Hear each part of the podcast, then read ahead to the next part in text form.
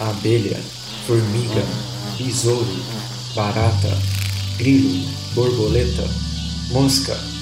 Você sabe do que eu tô falando. Os insetos permeiam a vida na Terra. O que você sabe sobre eles? Eu sou o Caio. E eu sou o Pedro. Você está escutando O zumbido do mosquito, o canto da cigarra. a pulga atrás da orelha. Você está escutando Bug seu podcast sobre insetos.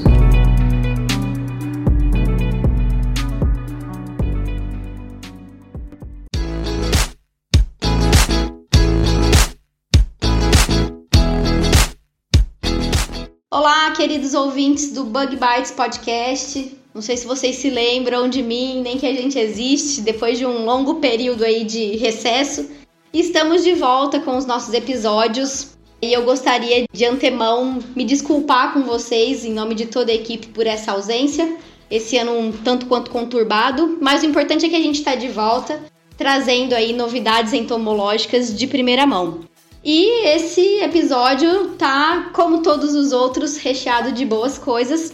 E sem demorar muito mais, eu já vou partir pro que interessa. Então, sem demorar muito, eu vou dar as boas-vindas já pro nosso convidado de honra, o João Rafael Silva Soares. Eu vou deixar que ele se apresente porque fica melhor, né? João, seja bem-vindo ao Bug Bites Podcast. É uma honra ter você aqui com a gente. Já peço que você se apresente aí e dê um, um olá pro pessoal. Olá, Gabriela. Olá, queridos ouvintes. Agradeço a Gabriela inicialmente pelo convite de estar aqui participando do bate-papo, né, apresentar um pouquinho sobre o que eu faço, as ideias por trás. Então, eu sou natural de Pompéu, Minas Gerais. Eu sou engenheiro agrônomo, formado pela Universidade Federal de Viçosa, com mestrado em produção vegetal, fitotecnia pela Universidade Federal de Viçosa.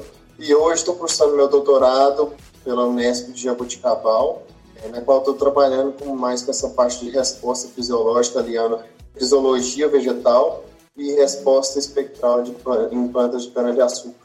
Bom, gente, eu sei que parece uma coisa de outro mundo isso que o João acabou de falar, né? Para muitos deve ter soado aí como algo bem diferente. De fato é um tanto quanto novo, né, João? A gente poderia dizer assim que essa linha de pesquisa a gente tem dado mais atenção para ela faz pouco tempo. É isso mesmo, Gabriel. Nos últimos tempos, né, com o avanço, né, a demanda da agricultura digital, né, é a proposta também de aprimoramento dos esquemas de monitoramento né, para mapeamento de áreas que estão sendo atacadas por insetos pragas, para agilizar o processo de tomada de decisão. Uhum. Isso, o, o que eu venho trabalhando é o pontapé inicial, né, que é entender mais a resposta da planta de dentro, né, o mais próximo possível. Uhum.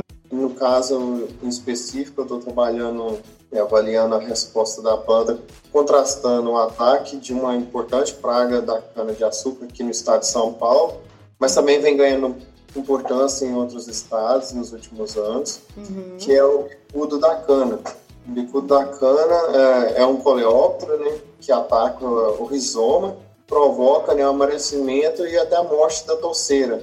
Uhum. contrapartida, tem outros grupos né, de estresses bióticos e abióticos que têm um sintoma semelhante, entre eles o estresse hídrico. Então, nessa linha de pesquisa que eu estou trabalhando agora, eu estou contrastando os dois estresses e Uhum. Verificar se tem um padrão de resposta similar, tanto né, em questão de atividades enzimáticas, né, de enzimas antioxidantes, né, que visa combater o estresse da Uhum. planta, né, a resposta de dentro da planta, também como a resposta de fora, né, a questão da refletância, da quantidade de luz que é refletida pelas folhas, Uhum. podem ser capturados por sensores embarcados, inclusive por drones. Vixe, calma aí, João. Calma aí que agora deu nó aqui na cabeça. Gente, olha o tanto de coisa, né? A gente começou falando do bicudo e agora a gente já tá lá no drone. Vamos lá. Para o nosso ouvinte entender e para ficar mais claro aqui também, para todo mundo ficar alinhado. A gente tem uma importante praga na cana-de-açúcar que é o xenóforo, certo? Bicudo. E aí você tá avaliando a resposta da planta ao ataque do bicudo. É isso. Isso, isso. Tá. E essa resposta que a planta apresenta também pode ser confundida com estresse hídrico? Isso, e, e pode ser confundido com outros estressores também, no Hum. caso, pragas de solo, no geral, né? Como nematóides, né? Certo. um outro grupo de praga que pode dar um sintoma similar. Corós, migdolos, podem ter sintomas semelhantes também. Então é, é Uhum. importante inicialmente verificar se eu consigo diferenciar cada um desses agentes estressores, né? Visando no produto final que é conseguir detectar isso via imagem. Certo. Ô, João, e veio uma, uma curiosidade aqui, uma dúvida agora. Você consegue ver de que forma, assim, essa resposta é uma mudança na coloração? O que, que é exatamente que você identifica? Ou é algum volátil que a planta libera?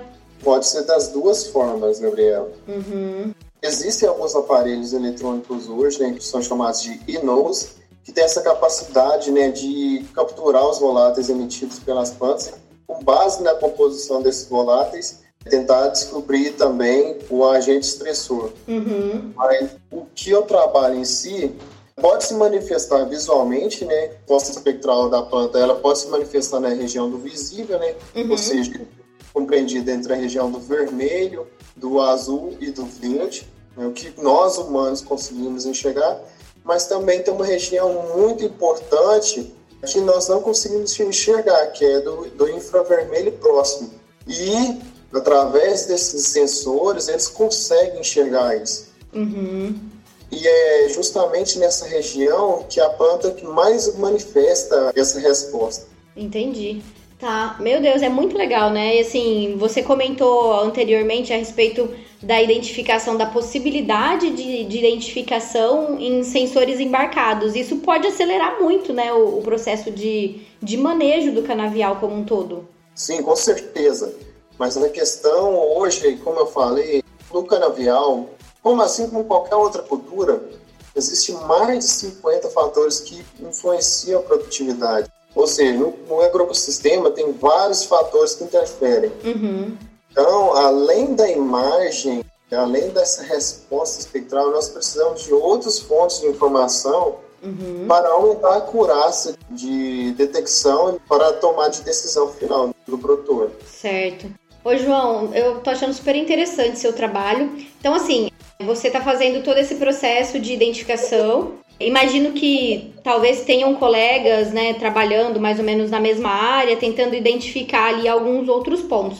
Mas eu gostaria que você contasse pra gente como é que, que é o seu trabalho em si, né? O que, que você tá fazendo na prática, você instala algum sensor, você está fazendo alguma avaliação fisiológica da planta, você faz ensaios em laboratório, em campo, como é que é a execução mesmo da sua tese? Bom, inicialmente eu faço em condições mais controladas, né? sempre em casa de vegetação. Eu estou tentando isolar os máximos os outros fatores de interferência. Né? Então eu quero ter o máximo possível a resposta pura da planta para estresse hídrico e plantas sob estresse hídrico e plantas atacadas pelo bicudo. Certo. Então, eu estou conduzindo um experimento em casa de vegetação, né, em plantas em vaso, inicialmente, Uhum. e eu faço mensurações com um sensor fisiológico, né, é chamado IRGA, né, que é Uhum. infravermelho, né, para verificar trocas gasosas, né, questão da fotossíntese líquida, né, a capacidade da planta fazer essa fotossíntese, né, contância estomática. Então, eu tenho um aparelho para fazer essas mensurações. Certo. E tem um outro sensor que é para verificar a aquisição das imagens, né, para verificação do padrão da reflectância, que é Uhum. um sensor hiperespectral. Então, no espectro eletromagnético, ele pega regiões ali, como, como eu falei, na região do visível, né, entre 400 e 500 nanômetros, né, e vai até quase mil nanômetros. Então ele tem essa capacidade de capturar né, a resposta da planta nesse intervalo. Certo. E Legal. além disso, eu vou fazer também, extrair umas folhas né, das plantas, fazer extrato para verificação né, dos níveis de prolina, né, que é um importante aminoácido que está relacionado ao estresse, Aham.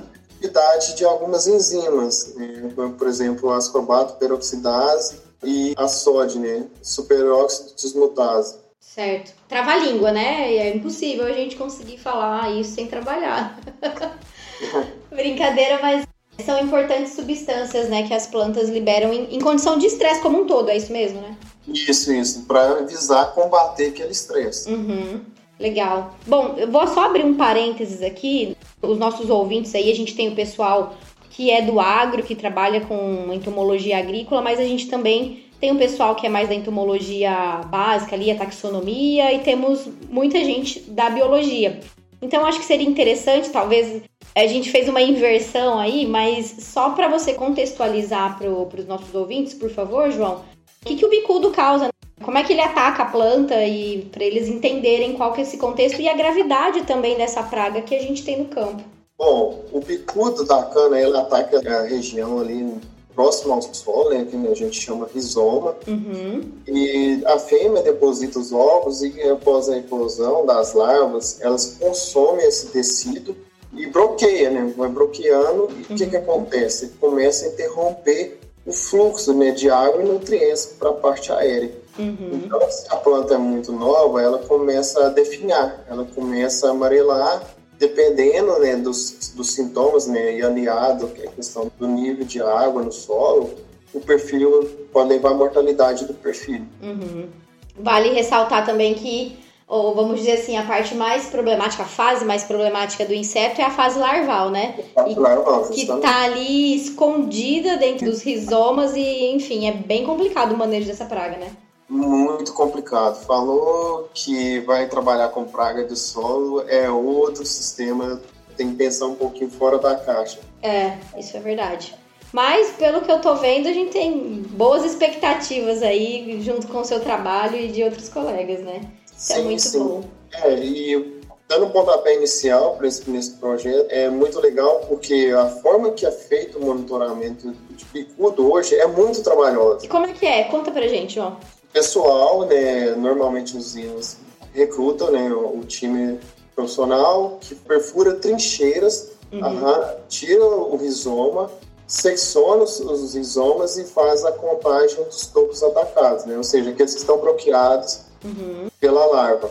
Isso em que faz... fase? Em que momento do cultivo da planta? Normalmente logo após a colheita, né? Certo. Na dos 30 dias, 60 dias após a colheita, faz esse tipo de levantamento populacional. Uhum, legal. Bom, então a gente já conseguiu entender a importância da praga, o que, que você está desenvolvendo e nesse contexto todo, qual é o momento? Você está em, em, que ano do, do, doutorado? Qual que é o momento agora do, do seu trabalho? Eu estou no meu segundo ano de doutorado, eu estou fazendo... Eu, eu realizei o plantio das plantas tive esse, fazendo um acerto metodológico para infestação com as larvas bicudo. Como eu falei, é uma praga muito complicada de trabalhar. Uhum. Até então, existem poucos exemplos de trabalhos que levam em consideração bicudo em experimentos mais controlados. A maioria dos trabalhos são feitos em campo, a nível de campo. Uhum. Ô, João, e como é que você pegou essas larvas no, é, a campo e, e trouxe para a casa de vegetação? O que, que você fez? Eu coletei os adultos em campo, né, através de iscas. Estou uhum. trazendo para o laboratório. Aí eu tento fazer uma criação, né, a, princípio. Uhum. Coloco um pedaço de cana partido ao meio para esses adultos fazerem a postura. Certo. Aí eu tiro os ovos, né, faço um furo artificial no como da base do como das plantas e furo o ovo. Hum, e a partir daí a larva eclode né? Uhum. E inicia o ciclo. É bem trabalhoso, né? Então você tem que, na verdade, criar o inseto para conseguir iniciar os ensaios, né? Isso, isso. É, na verdade, ainda não, não tem uma criação bem estabelecida, uma forma de, de criação bem desenvolvida para o inseto ainda, né? É alvo de estudo de, de alguns grupos. Entendi. Bom, então, além de, de contribuir com a questão da, do manejo, né, da identificação em si, você também, de certa forma, está contribuindo para a melhoria do, do, processo de criação, né? De forma indireta, sim. Né? Eu poderia ter questão de auxiliar também em trabalhos aí que possam fazer em condições mais controladas. Né? Uhum. Mais controladas. Né? Certo. E bom, você está no segundo ano, você comentou que é, começou, né, agora plantou, colocou né, as plantas aí e tal. Você não tem nenhum resultado preliminar ou já tem alguma coisa? Não ainda no momento, está em fase de execução. Estou aguardando agora começar o ciclo. O bicudo tem fases distintas, né? Ele ocorre todo ano, durante todo o ano, Uhum. mas tem épocas específicas que as fases se destacam, né? Então, eu tô, é, na época das chuvas, que a gente está iniciando agora, começa o pico da fase de adultos, que é a que eu mais preciso para realizar os trabalhos. Ah, legal. Então, eu estou guardando esse pico proporcional da fase de adulto, Uhum. coletar os in- insetos a nível de campo e conseguir pegar, extrair os ovos para fazer as infestações. Bacana. Bug Bites. Bug Bites. E, e, João, bom, vamos considerar aqui que a gente tá falando, hoje é, a gente tá em setembro de 22. Agora estamos lá gravando o episódio, sei lá que número do Bug Bites Podcast em setembro de 25, vai, vamos colocar mais três anos. O que, que você acha que, que vai ter acontecido, assim, em relação ao seu trabalho, as novas ferramentas que podem ser desenvolvidas a partir dele? Você acha que nesse curto prazo, ou vamos até estender um pouquinho mais, né? Num médio, curto, médio prazo, nós teremos esses sensores capazes de identificar o dano, vamos dizer assim, do bicudo na cana? A nível, a nível proximal, né, ou seja, próximo à planta, acredito que sim. Uhum. É, vários trabalhos vêm comprovando que é possível distinguir plantas que estão sendo atacadas por insetos daquelas que não estão. né? Não, não só somente insetos, outros grupos de pragas também, doenças. Esses sensores embarcados são muito sensíveis. Uhum. A questão é que existem outros fatores de confundimento e que precisa ser verificado ainda até chegar numa escala final, né, escala comercial que, que interesse seja o produtor. Uhum. E outra questão, Gabriela, é que a princípio, né, nesse tipo de estudo a gente utiliza né, sensores mais robustos, né, que tem uma quantidade muito grande de coleta de dados. Aham. É, os- são sensores caros, né, que para analisar esse tipo de dado precisa de um conhecimento técnico bom, grande, Uhum. né, de, de equipamento bom para fazer, né, analisar esse tipo de dado. Certo. Por exemplo, esse sensor hiperespectral pode coletar centenas de respostas em cada, desse, em cada um desses comprimentos de onda. Uhum. Enquanto que esses sensores que são embarcados em drones, normalmente eles coletam quatro, cinco, ou até algumas dezenas de bandas. Uhum. Então, você está querendo dizer que o que a gente está desenvolvendo aqui, considerando a sua pesquisa, obviamente vai avançar, a gente vai ter uma resposta positiva, mas que isso talvez demore um pouco mais para chegar até o produtor como uma ferramenta, é isso? Isso pode demorar algum tempo ainda. Pode Uhum. demorar. Porque além dessa, dessa resposta da planta, né, através de imagem, talvez ele necessite de, a outra, de outras características que permite caracterizar o dano da praga. E existe uma característica muito boa Hum. que é né, o processo de dano, que é até característica da praga, né, ataque em reboleira. Então, Sim. ele- porventura, né, a- associar a resposta né, da planta do- da imagem com a característica da imagem de, de reboleira, se eu conseguir detectar essa reboleira na imagem, eu posso aumentar a minha assertividade na tomada de decisão. Legal. Caramba, é um, um mar de possibilidades, né, que a gente tem aí pra quando a gente fala de sensores. E, João, você tá na Unesp, em Jabuticabal, né? Quem que é seu orientador? Como que é esse trabalho? O meu orientador hoje é o professor Daí Aparecido Fernandes. Né? Nós trabalhamos, nossa linha de pesquisa é ecologia aplicada. Legal. E tem mais alguém do grupo que está trabalhando nesse mesmo, nessa mesma linha aí de, de bicudo, sensores? Atualmente, nessa linha de censuramento remoto para detecção de pragas, eu tenho uma colega no, no mesmo laboratório que trabalhou com contrastando injúrias né, causadas por, pela diatreia, né, que é um bloqueador também de caule, Uhum. por spodóptero, né, que no caso causa disfória. Então ela também, de forma semelhante, quis distinguir isso, né? Você consegue di- diferenciar disfólia, né? A injúria por disfólia e a injúria por bloqueamento, s- utilizando como organismo, né? Como modelo milho. Legal. Interessante. Bom, você comentou que uma, não sei se a, a mais ou mais uma das coisas que, de certa forma, atrapalham ou dão um pouco de trabalho é a quantidade de processos ou, enfim, de acontecimentos que podem interferir na resposta da planta, né? Você usou um termo que eu não estou me lembrando agora, que causa um confundimento no, na avaliação, é isso, né? Isso, tem uma, pode ter uma interferência muito, muito grande entre um fator e outro. Certo. Então, por exemplo, o tipo de solo, né? Um solo mais argiloso e um, um solo mais arenoso, por exemplo. Uhum. Isso pode interferir também. Pode interferir também, né? Que é a questão do déficit hídrico. Né? E, e, o déficit hídrico se assemelhar com o sintoma da praga também. Entendi.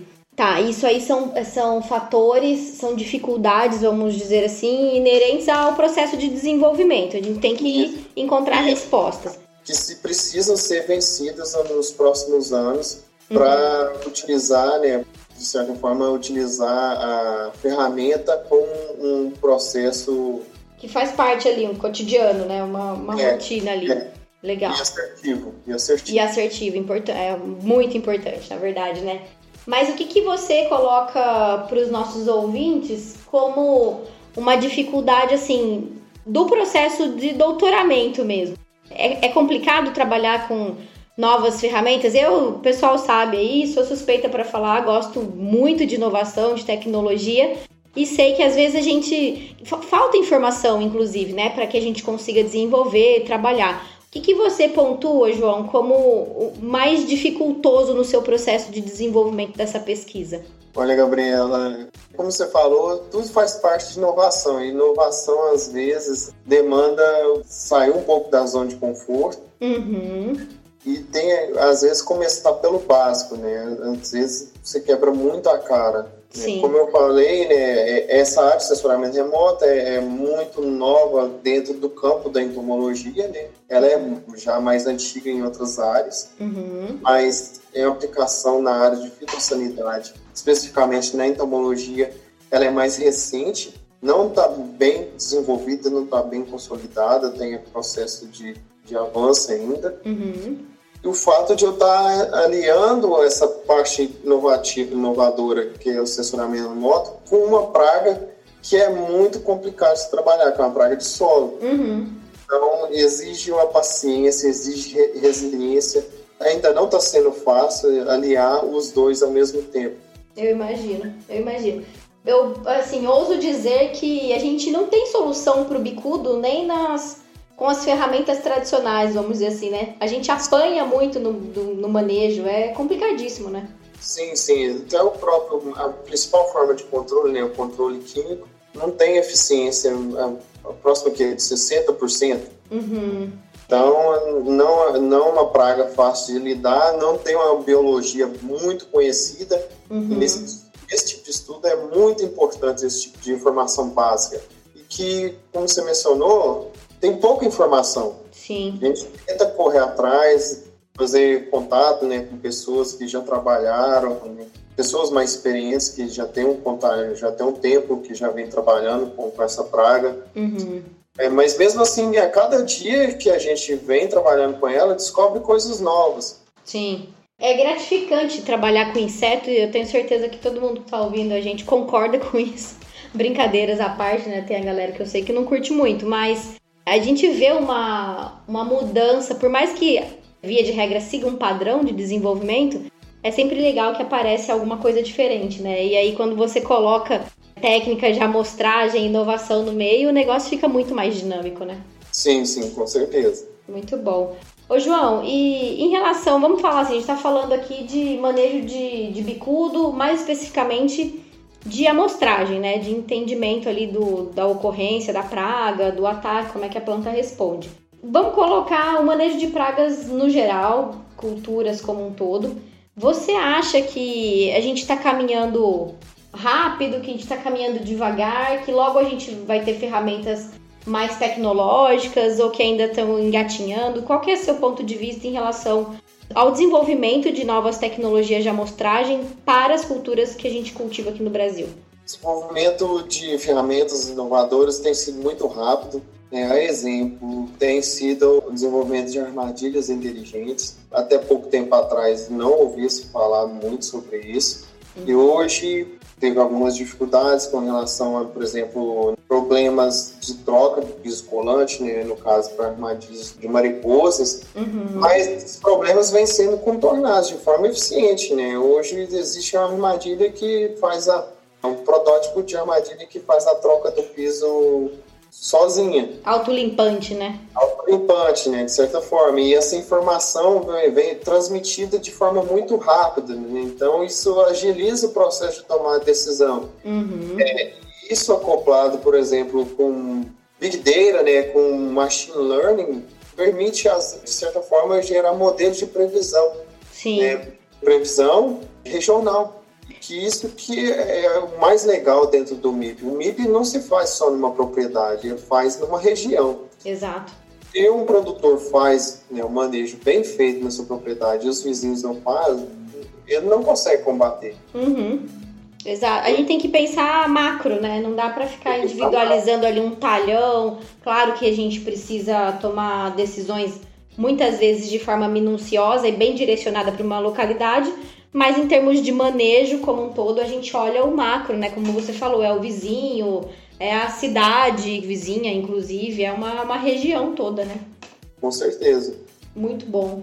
Ô João, e quais são as expectativas para um futuro próximo? Como é que você acha que vão ser esses próximos dois ou três anos do doutorado? Gabriela, eu espero concluir com bastante sucesso meu doutorado, conseguir Uhum. Levar alguma resposta satisfatória, né, principalmente né, relacionando essa questão fisiológica, né, a parte de fisiologia vegetal pura e essa parte mais aplicada, né, que é a resposta espectral da planta, e dar pontapé né, para outros estudos né, que, que vem em sucessão para aprimoramento dessa ferramenta. E pretendo continuar nessa área digital, principalmente na parte do monitoramento, que eu acho que aqui a gente deve dar bastante enfoque para o manejo de pragas hoje, né? que ainda continua sendo um gargalo muito grande dentro do programa de manejo de pragas. Com certeza. Ótimo. Boas expectativas. Eu tava pensando aqui eh, e me surgiu mais uma curiosidade. Você desenvolve o trabalho em parceria com alguma empresa privada ou 100% via universidade? Como é que, que funciona esse desenvolvimento? Gabriela, até o momento não temos nenhuma parceria com, com empresa privada. Uhum. É, nós temos uma parceria com outra unidade da Unesp, que é de Presidente Prudente, Certo. o pessoal, o Departamento de Engenharia Cartográfica. Legal. Muito bom. Fica então aí uma oportunidade, de repente, né? Vai que tem alguém ouvindo a gente aí de alguma empresa que queira fazer alguma parceria. Olha, eu já colocando parceiros no trabalho dos outros, né? Com certeza, estamos abertos. Maravilha. Então, gente, ó, quem tá ouvindo aí das empresas particulares, privadas que tem interesse em desenvolver é, a questão do, do monitoramento para bicudo, tá aí o João. Depois, já já, a gente vai partir pro final aqui do nosso episódio, ele vai deixar os contatos dele. Bug Bites, Bug Bites. Muito bom. Ô, João, e já como eu comentei, né, partindo aqui pro final da nosso, do nosso bate-papo, que por sinal passou super rápido, né? É, eu queria que você deixasse um- uma mensagem de incentivo ou desincentivo. Brincadeira, espero que seja incentivo para a turma que está aí fazendo é, um mestrado, um doutorado, ou mesmo a galera da graduação, mas que está trabalhando com inovação, né? Como você disse anteriormente, é, é importante que tenha resiliência e tal. Deixa um, um recado geralzão aí para a turma. Sendo sincero, eu acho que o ponto inicial é tem que ter paciência. Se não tiver paciência, não vai. A Não pessoa vai. quer o resultado logo de cara, É, eu- eu acho que, que nesse ponto é importante entender que é o início de tudo, né? Então que a gente não vai ter uma solução completa em pouco tempo, em quatro anos. Não, então é, é o começo de uma tecnologia que está sendo desenvolvida, né? justamente é o que eu falei, para desenvolver uma ferramenta dessa, tem que primeiro olhar em escala micro, Uhum. mais controladas e depois você vai ampliando o negócio. Sim, não adianta, não adianta achar que descobriu a, a roda, né? Em, enfim, em pouco tempo.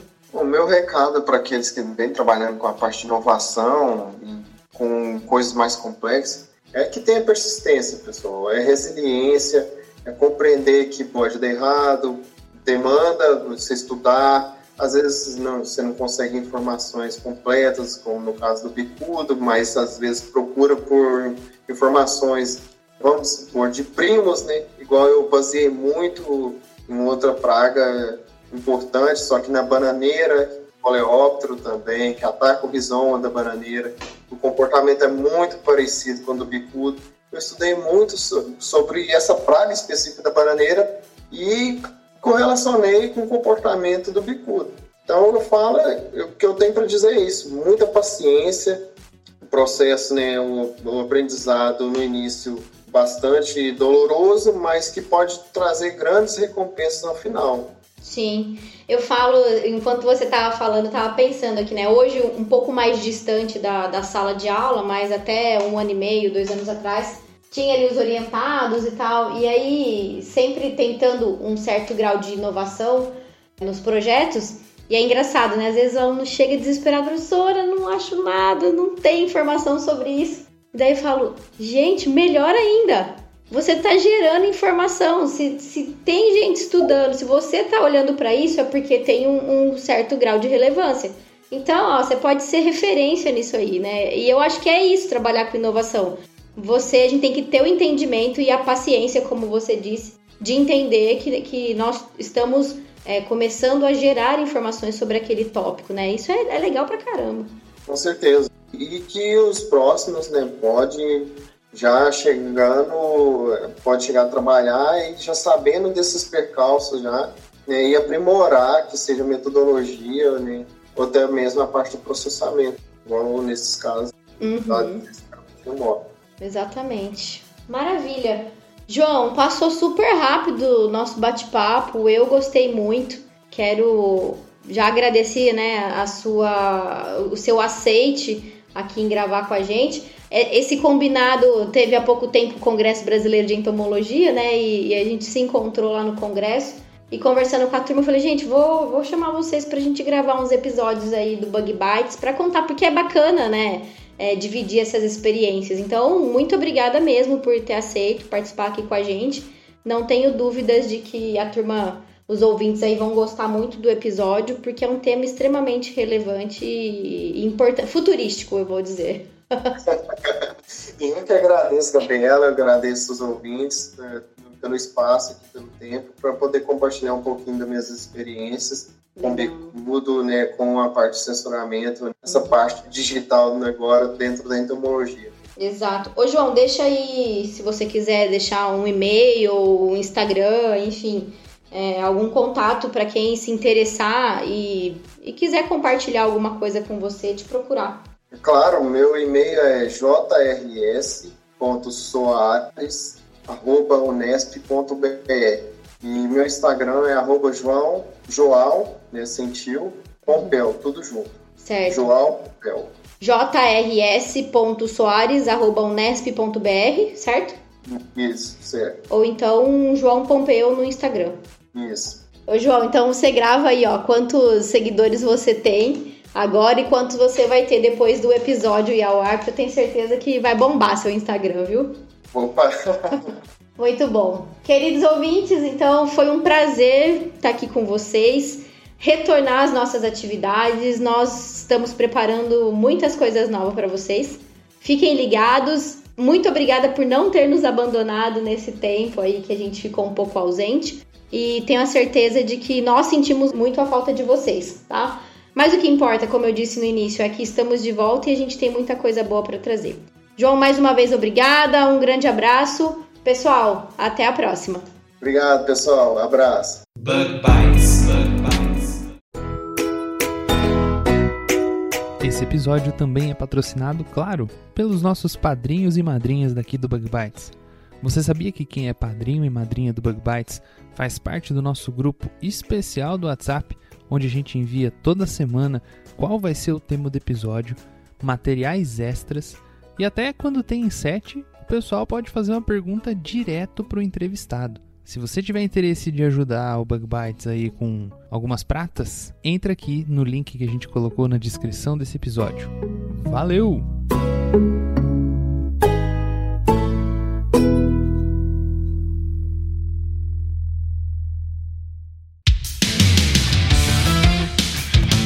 Este episódio foi editado por De Rosa Edições.